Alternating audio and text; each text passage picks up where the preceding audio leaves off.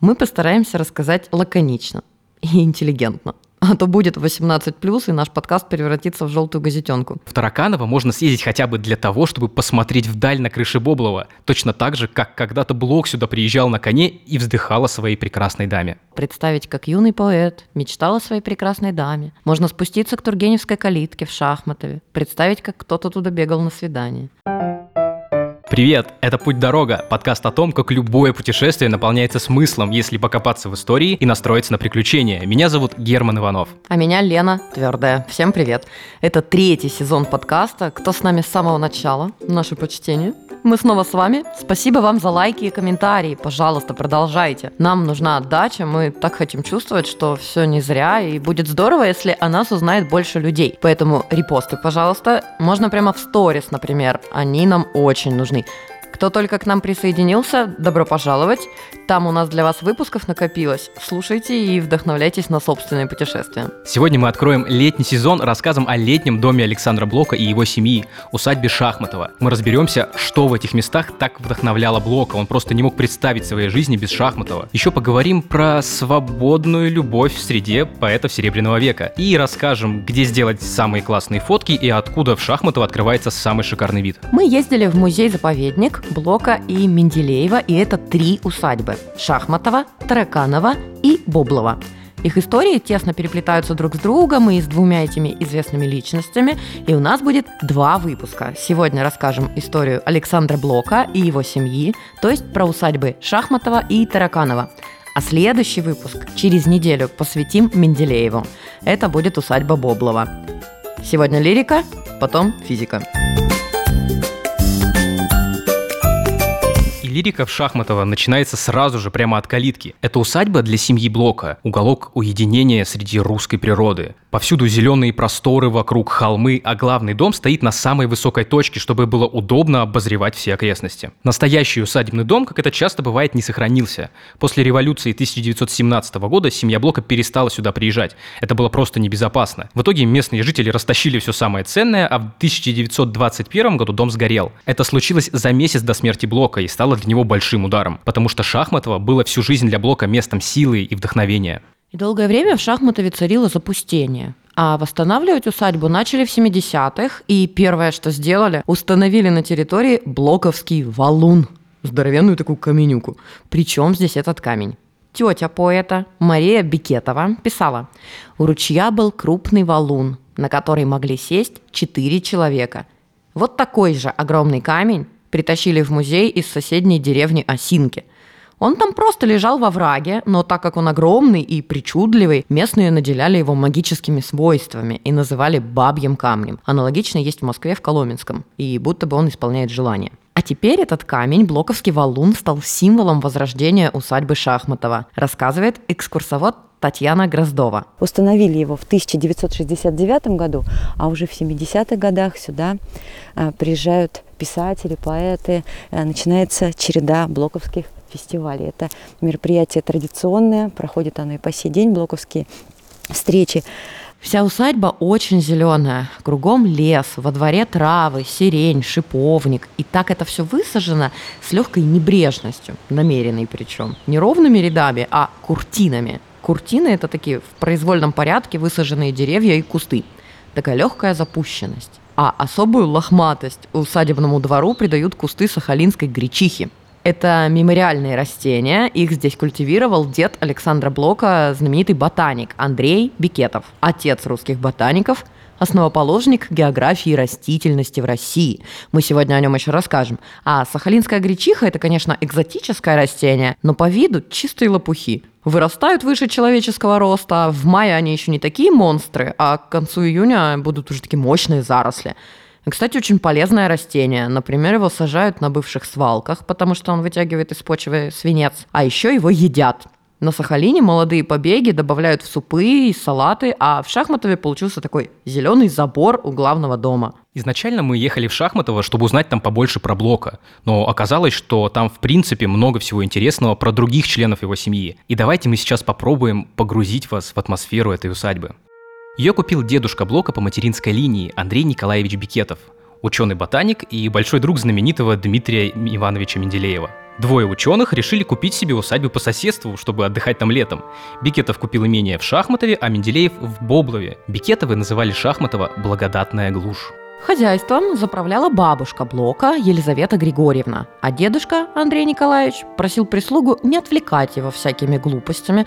В Шахматове он отдыхал. Вообще он интересный. Автор первого русского учебника по ботанике, а еще он был ректором Петербургского университета. Причем он за своих студентов был горой. Вторая половина 19 века – это время протестных настроений. Студенты, молодежь, конечно, в первых рядах. И нередко подопечные Бекетова попадали под арест. И когда такое случалось, он не оставался безучастным к судьбе своих студентов, надевал свой парадный вицмундир с орденами. Обычно тот у него висел в шкафу без дела, поскольку э, регалиями своими кичиться он не любил. Но вот чтобы вызволить своих студентов в полном парадном облачении шел Андрей Николаевич к губернатору и там за них просил. Один из студентов попал за решетку прямо накануне выпускных экзаменов. И Бикетов, я уж не знаю как, но договорился, чтобы его под конвоем доставили на экзамены, а потом увезли обратно в тюрьму. Вы можете себе представить такое в современном мире? Я нет. Но и тогда все отмечали, что это был выдающийся ректор, и он делал такие вещи, которые никто ни до него, ни после него не осмеливался. А еще Андрей Николаевич стоял у истоков женского образования в России. Он очень много сделал для организации высших женских курсов, которые потом стали называть бестужевскими. Ну, по справедливости их можно было бы назвать бикетовскими, но не вышло по политическим соображениям. Вы же уже поняли, что он не очень-то удобен был властям со своими либеральными взглядами. Но не только дед был выдающимся, у них вся семья была талантливая. Понятно, что самый известный представитель это Александр Блок, но вот дедушка знаменитый ботаник, а бабушка Елизавета Григорьевна была переводчицей. Она переводила Вальтера Скотта, Гюго, Бальзака, Диккенса. А ее отец, прадедушка Блока, Григорий Силыч Карелин, был знаменитым естествоиспытателем и путешественником. Про него есть прикольная история. В молодости он служил у важного государственного деятеля графа Аракчеева. А Карелин был очень веселым, любил шутки шутить и в итоге доигрался. Он придумал каламбур на девиз с герба вот этого Аракчеева. Девиз был такой «Без лести предан» очень благородно. А Карелин поменял всего одну букву и получилось «без лести предан». И еще рядом чертика нарисовал. Показал все это своим коллегам, все похохотали, что-то посмеялись, но в итоге кто-то из них донес на Карелина. И его отправили ссылку в Оренбург. Прощай, карьера. В ссылке он от скуки начал изучать естественные науки, стал знаменитым ученым, путешественником, исследовал Казахстан, Каспийское море и много чего еще. Вот такой вот поворот судьбы. Кстати, это отличный пример того, как важно в жизни найти свое дело. Сразу же пойдет карьера вперед. Еще у Блока была тетя, Екатерина Андреевна. Она, как и бабушка, тоже поэтесса, писательница и переводчица. У Сергея Рахманинова есть роман «Сирень», и этот романс он написал на ее стихи.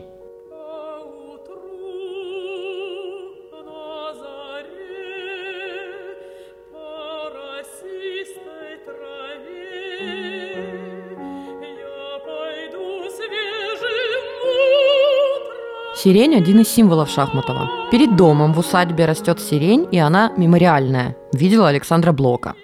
Каждый год в конце мая, когда она цветет, в Шахматове проводят фестиваль сирени. Поют романсы, читают стихи. Такое погружение в эпоху Серебряного века русской литературы. И можно, как в Серебряном веке, вдохновляться видами с балкона усадьбы на много километров вдаль. Отсюда, кстати, с балкона самый красивый вид на окрестности – это такое место, больше похоже на летнюю террасу, а не на балкон. Оно самое фотогеничное в Шахматове, здесь все фотографируются. Можно спуститься по тропинке вниз к пруду и пройти через Тургеневскую калитку. Ее можно считать самым романтичным местом в усадьбе. Кто-то еще во времена Бикетовых назвал ее Тургеневской, и это название потом закрепилось. Эта калитка навевала мысли о тайных встречах и романтических свиданиях. Природа вокруг, конечно, вдохновляющая, но меня больше впечатлили ощущения и атмосфера в самом доме. Дом восстанавливали по мемуарам Марии Бикетовой, тети Александра Блока. Она написала целую книгу «Шахматова. Семейная хроника». Там много подробностей, которые помогли возродить усадьбу, причем до деталей. И когда мы были в этом доме, было ощущение, что интерьеры подлинные, какой-то дух настоящей усадьбы и вот этой благодатной глуши здесь точно сохранился. Первое впечатление от дома – очень-очень много света – Везде большие окна, солнце заливает все комнаты. И от этого такой уют и умиротворение. Самое живописное в этом плане – библиотека на втором этаже в мезонине. Там потолок невысокий, зато окна витражные и разноцветные блики на полу создают ощущение, ну как будто я снова ребенок. Я все время вспоминала дом своих бабушки и дедушки. У них не усадьба была, конечно, просто дом в маленьком сибирском городе. С печкой, которую надо топить, верандой, подполом, здесь в усадьбе тоже есть такой, и с библиотекой. Мы приезжали к бабушке с дедушкой на летних каникулах, книг было много, и среди них были любимые, которые я каждое лето перечитывала. «Король Сарбата» Владимира Чачина. Это такая советская книга про счастливое детство московских ребят 30-х годов и немного про войну. Книгу я могу смело посоветовать прочитать. Да, она наивная, по-доброму смешная и такая очень советская. Ну и что? Ну тогда люди так жили и так думали. Я погуглила, ее переиздали, кстати. Причем с крутыми иллюстрациями. Почитайте. Вообще очень много ностальгических мыслей приходит в усадьбе Шахматова. Вот, например, семейные фотоальбомы, и в рамочках фотографии у Бикетовых были. Да у всех такие были. А скоро же исчезнут на совсем. Все перейдет в цифру. А я еще помню, как в моем детстве папа печатал черно-белые фотки. Это же так таинственно. Запираешься в темноте в ванной комнате с красным фонарем, фотоувеличитель, рамка, проявители, там закрепители, просто алхимия какая-то.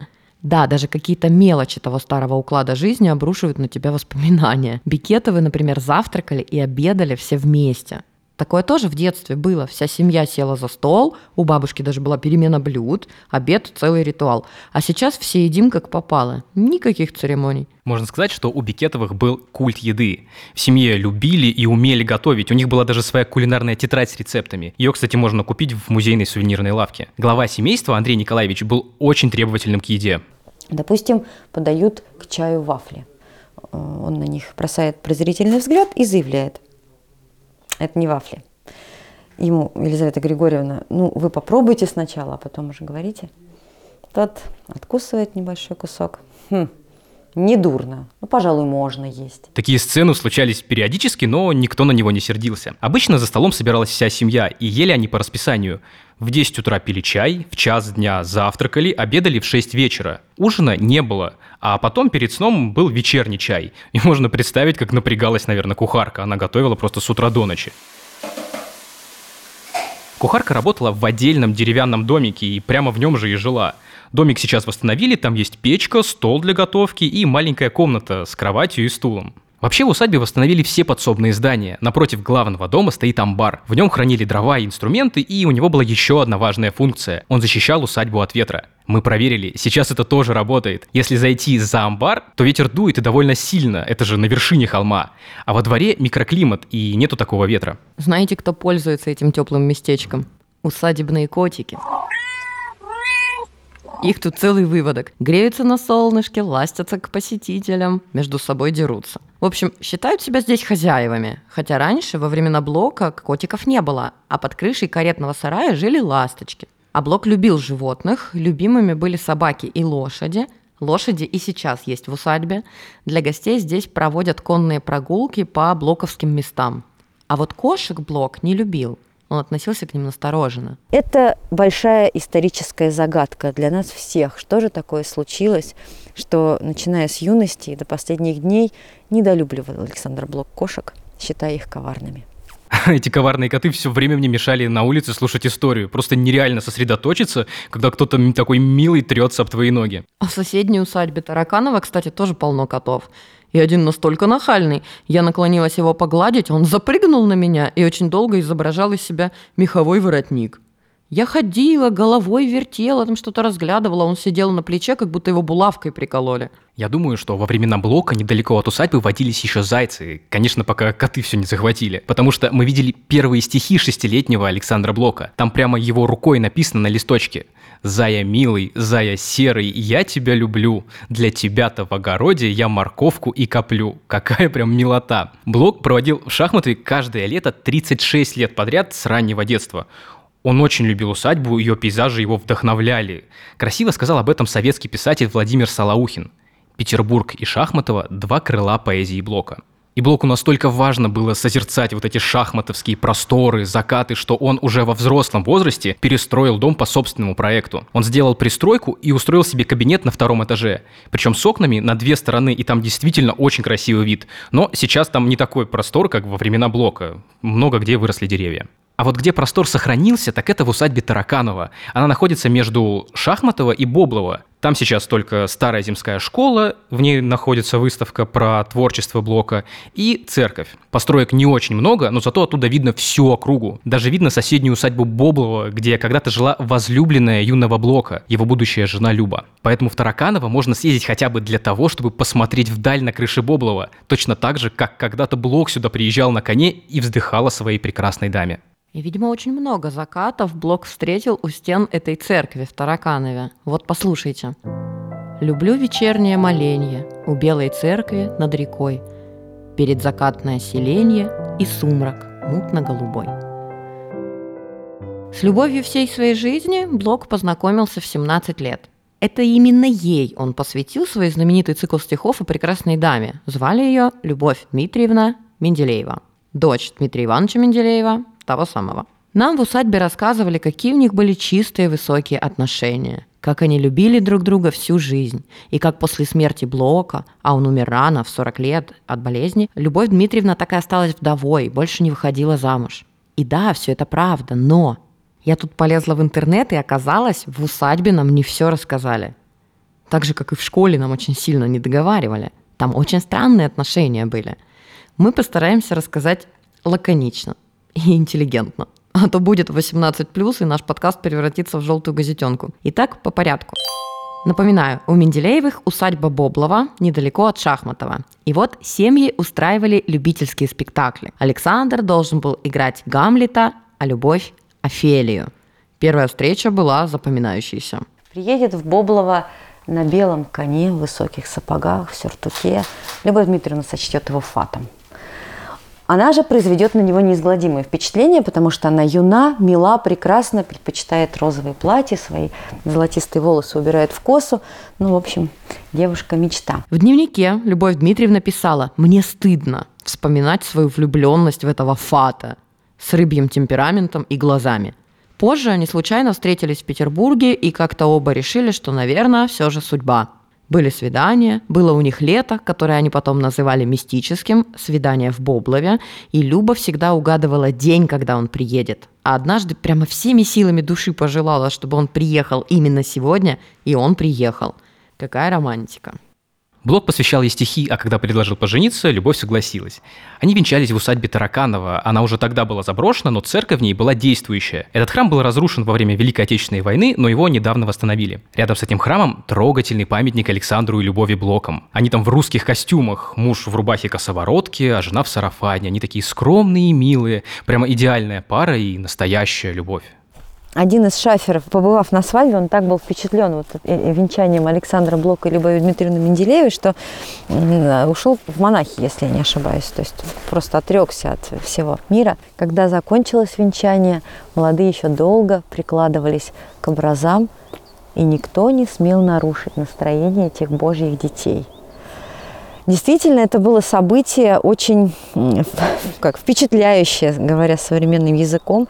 Никто не остался равнодушным, даже суровый священник, который, а, по свидетельству Марии Андреевны, конфликтовал с Бекетовым, с дедом а, Александра Блока. Ну, я уж не знаю, по каким а, причинам, но недолюбливал он эту семью. Но даже он был растроган вот этой парой. После свадьбы Блок заявил своей молодой жене, что считает физическую близость недостойной их прекрасных и высоких чувств. Между ними ничего такого не будет. А вот это вот все можно проделывать с павшими женщинами. Люба же для него богиня и воплощение вечной женственности. Стана ее не коснулся рукою, губок ее поцелуем не сжег, все в ней сияло такой чистотою, взор же был темен и дивно глубок. Вот такие высокие отношения. Так и стали жить. По разным комнатам. Что касается других женщин, они же не святые, с ними можно – и вообще он себя не ограничивал, и им тоже стихи посвящал, и прекрасными дамами называл, но любил жену. Незадолго до смерти он сказал, что у него в жизни было только две женщины – Люба и все остальные.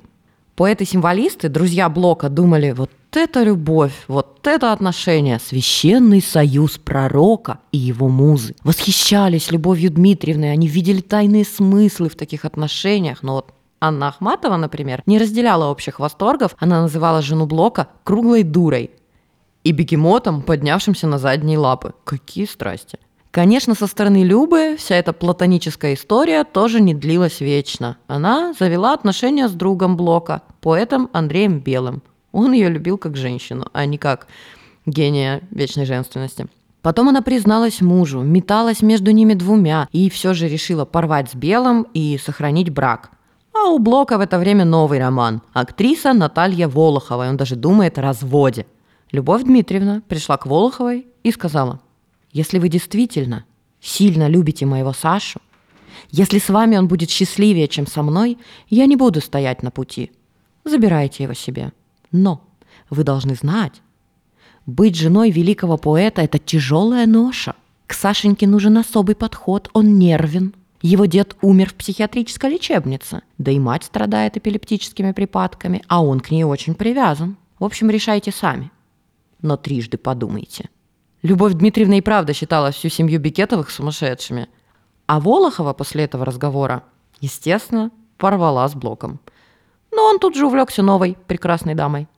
Любовь Дмитриевна не отставала от мужа, заводила новых любовников и о каждом честно писала Блоку и говорила «Но люблю только тебя». В своей записной книжке Блок написал «Люба довела маму до болезни, Люба отогнала от меня людей, Люба создала всю эту невыносимую сложность и утомительность отношений, Люба испортила мне столько лет жизни, измучила меня. Люба на земле страшная, посланная для того, чтобы мучить и уничтожать ценности земные. Но я не могу с ней расстаться и люблю ее». Ох уж эти нравы Серебряного века. Сплошная свободная любовь. Взять хотя бы Маяковского, да, с бриками. Или Есенина, Гиппиус с Мережковским. У всех были странности в личной жизни. Чтобы вы лучше прониклись настроениями той эпохи, прочитаю вам стихотворение малоизвестной поэтессы того времени Лидии Лесной. Менделеева говорила, что у них с Блоком все в точности, как в этом стихотворении. Японец японку любил очень сильно. Он нежно ее ласкал, уносил в своем сердце ее лепет умильный. Когда ее не было, тосковал. Японец поистине любил ее одну, но однажды ночью он целовал негритянку. И все сказали, «А, он изменил, он обманул свою жену. Ах, как люди все толкуют наизнанку. Ведь этой арабке он не доверил важной тайны. Он по-японски с ней не говорил. Значит, она случайно. Значит, он не изменил. Люба забеременела в результате одного из своих романов и рассказала об этом Блоку. Сам Блок детей иметь не мог и решил, что они вместе будут растить этого ребенка. Но младенец умер через 8 дней после рождения. Откуда вообще столько подробностей? Любовь Дмитриевна написала достаточно откровенные мемуары. Они называются «И быль, и небылицы о Блоке и о себе». Анна Ахматова, кстати, называла эти мемуары порнографическими и говорила, чтобы остаться прекрасной дамой, от нее требовалось только одно – промолчать. Вот такая любовь. Он везде возил с собой ее фотографию. Посвятил ей больше 800 стихотворений. Когда поэт заболел, жена ухаживала за ним, обменивала свои драгоценности на лекарства. Блок умер молодым, в 40 лет. Ты всегда мечтала, что сгорая, догорим мы вместе, ты и я. Что дано? В объятиях умирая увидать блаженные края. Что же делать, если обманула та мечта, как всякая мечта, и что жизнь безжалостно стегнула грубую веревкой кнута? Не до нас ей, жизни торопливой. И мечта права, что нам лгала, все-таки когда-нибудь счастливой, разве ты со мной не была? Эта прядь такая золотая, разве не от старого огня? Страстная, безбожная, пустая, незабвенная. Прости меня.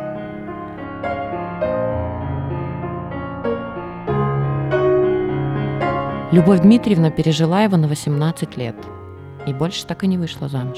В Шахматове Блок в последний раз был в 1916 году, перед тем, как отправиться на фронт. Это была Первая мировая война. Для Блока приезд в Шахматово был ритуалом, он верил, что родные места защитят его от беды. Когда война только началась в 1914 году, поэт Николай Гумилев переживал, что Блока призовут на фронт и говорил, посылать Блока на войну все равно, что жарить соловьев. Но все-таки петербургская интеллигенция поначалу считала, что эта война станет триумфальной для России, как война 1812 года. Но, увы, этого не произошло, это быстро станет понятно. И Александру Блоку тоже. Он скажет, из-за своей наивности и эмоциональности мы считали, что эта война очистит воздух, но она стала достойным венцом той грязи и лжи, в которой погрязла Россия. Петроградское небо мутилось дождем – на войну уходил эшелон. Без конца, взвод за взводом и штык за штыком наполнял за вагоном вагон. В этом поезде тысячу жизней цвели, боль разлуки, тревоги любви, сила, юность, надежда. В закатной дали были дымные тучи в крови. Александр Блок, сентябрь 1914 года, самое начало Первой мировой войны. С войны Блок вернулся в революционный Петроград. Революцию Блок ждал, он жаждал изменений для России. Разочарование было быстрым и горьким. В январе 1918 года он написал свою знаменитую поэму «12», которую признают вершиной его творчества. А спустя год он сказал «Почти год, как я не принадлежу себе, я разучился писать стихи и думать о стихах. А советские власти его сильно любили, назначали его против воли на разные должности и рвали на части. А Блок говорил, меня выпили. Усталость, голод, нищета, разочарование подорвали его здоровье. В последние дни он уничтожал свои записи и отказывался от еды и лекарств. Поэт Владислав Ходосевич сказал, Блок умирал несколько месяцев. Он умер как-то вообще.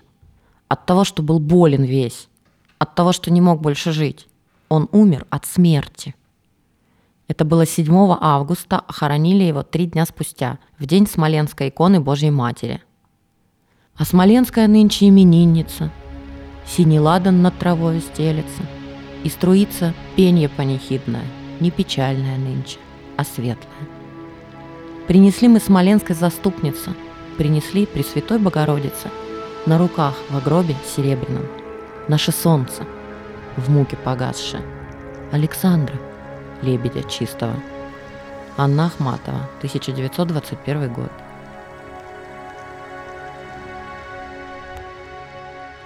Добраться до усадьбы Шахматова можно на электричке от Ленинградского вокзала. Она едет до Солнечногорска, до станции Подсолнечная. Рядом есть автостанция, и от нее ходит автобус до усадьбы Шахматова, проездом через Тараканово. На машине из Москвы до усадьбы можно доехать за два часа. Сколько стоят билеты? Единый билет на две усадьбы, Шахматова и Тараканова, стоит 670 рублей с человека. Сюда входят все экспозиции и выставки. Экскурсия в Шахматове стоит 1000 рублей на группу до 6 человек. В Тараканове 750 рублей с группы. Напомню еще раз, чтобы вы не запутались. Шахматова – это рассказ о семье Бикетовых и Блока, интерьеры и красивый парк. Тараканова больше посвящено творчеству Блока, и там можно посмотреть на место его венчания. И в этот же музей входит усадьба Боблова, она связана с Менделеевым. В нее можно съездить в этот же день, но мы о Менделееве расскажем в следующем выпуске. Если вы хотите все успеть за один день, то это надо на машине. Там между усадьбами Блока и Менделеева не ходит общественный транспорт. И берите с собой еду. В музеях негде поесть, разве что по пути в Солнечногорске. Еще можно разделить поездку на два дня, чтобы не смешивать физику и лирику. Ночевать можно в одном из отелей в Солнечногорске или в Клину. Цены на двухместный номер от полутора тысяч рублей. В музей можно приезжать с детьми. Летом в парке Шахматова ботанические прогулки для малышей. Изучают растения, отгадывают загадки. И в Шахматове, и в Тараканове много детских мастер-классов. Можно сделать куколку-берегиню, написать письмо по-старинному пером, покататься на лошадях. В Тараканове занятия проходят в воссозданной земской школе. Ребята-школьники могут представить себе, как будто они ученики начала 20 века, изучить старинную азбуку, постоять коленями на горохе. Известное наказание для провинившихся. Взрослые в усадьбах Шахматова и Тараканова могут проникнуться атмосферой этой дворянской жизни на рубеже 19 и 20 веков. А еще эти усадьбы помогают понять личность и творчество Блока, узнать больше о нем, чем нам об этом рассказывают в школе на уроках литературы. Ведь именно эти места вдохновляли его на многие стихотворения. Не зря друг Блока Андрей Белый сказал, сразу было видно, что в этом поле, саду, лесе он рос, и что природный пейзаж лишь продолжение его комнат, что шахматовские поля и закаты – вот подлинные стены его рабочего кабинета. Да, можно посмотреть на просторах Тараканова в сторону Боблова, представить, как юный поэт мечтал о своей прекрасной даме. Можно спуститься к Тургеневской калитке в Шахматове, представить, как кто-то туда бегал на свидание. Постоять на балконе, полюбоваться зелеными далями и благодатной глушью. Вспомнить что-то из своего детства. Огромный тополь серебристый склонял над домом свой шатер – Стеной шиповника душистой встречал въезжающего двор. Он был амбаром с острой крышей, от ветров северных укрыт. И можно было ясно слышать, какая тишина царит. И серый дом, и в мезонине венецианское окно. Свет стекол красный, желтый, синий, как будто так и быть должно.